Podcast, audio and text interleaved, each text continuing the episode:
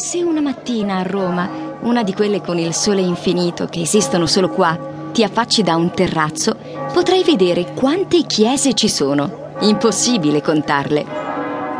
È una città che ha più di 3.000 anni di storia, in cui si sono succeduti uno dopo l'altro centinaia di re, papi e imperatori, che ha visto partire eserciti alla conquista del mondo, bagnata da un fiume, il Tevere, che scorre dai monti turchini del Lazio, come diceva un poeta, fino al Mar Tirreno, a pochi chilometri.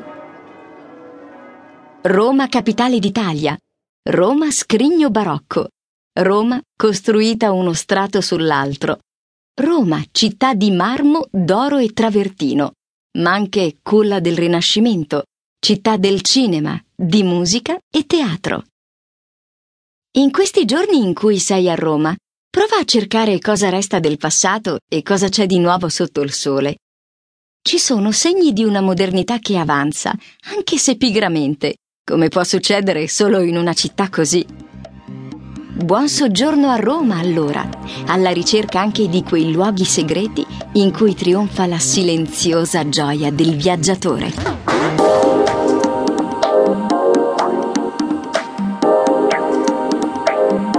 Da sapere.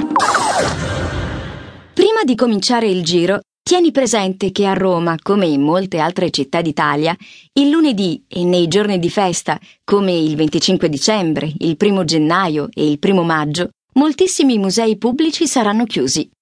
Meglio saperlo prima, in modo da dedicare questa giornata a visite di altro tipo, come la visita delle chiese, ad esempio, che sono sempre aperte.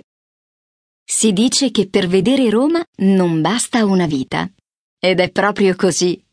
Impossibile catalogare e spiegare le meraviglie che contiene questa città straordinaria. Sono davvero troppe. E in questa guida trovi i siti più noti, i più caratteristici, più qualche indirizzo segreto. Se non vai di fretta, scegli tu cosa vedere in base ai giorni che hai.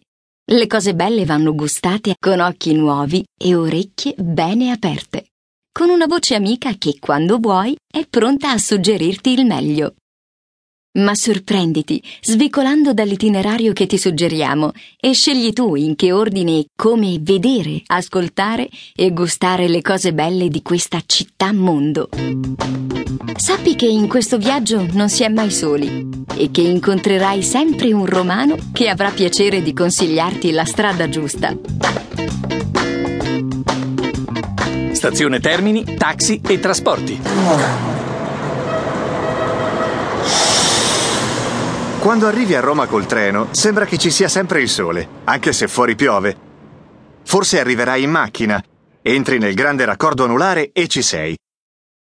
Ma se hai scelto il treno, che puoi prendere anche dall'aeroporto di Fiumicino, la prima cosa che vedi fuori dal finestrino è Porta Maggiore in bianco travertino. Altre antiche mura e poi ci sei. La stazione Termini, nella sua veste completamente rinnovata, è una delle più importanti stazioni ferroviarie europee, la prima in Italia. Vi transitano ogni giorno attorno alle 500.000 persone e 850 treni. Tempo fa sembrava si dovesse chiamare con il nome di Papa Wojtyla, ma rimarrà sempre la stazione Termini.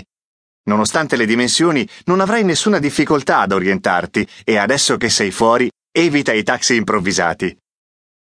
I taxi ufficiali sono davanti all'ingresso principale, dove c'è sempre una fila di gente in attesa.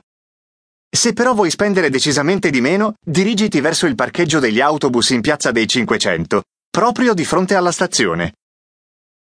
Roma è una città molto grande.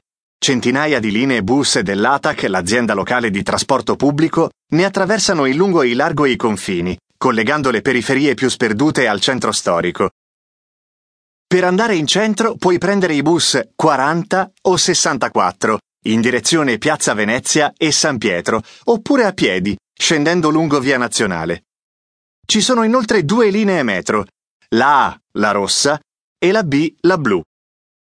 Ci sono anche diverse stazioni dei treni ed una linea, la Roma Lido, che al prezzo di un biglietto urbano ti porta da Piramide a Ostia, dove ci sono importanti scavi archeologici e naturalmente si può andare in spiaggia. Un modo facile per visitare la città è Roma Pass, Una carta che ti permette di accedere a due musei gratuiti e a molti altri a prezzo ridotto nei tre giorni successivi al primo ingresso.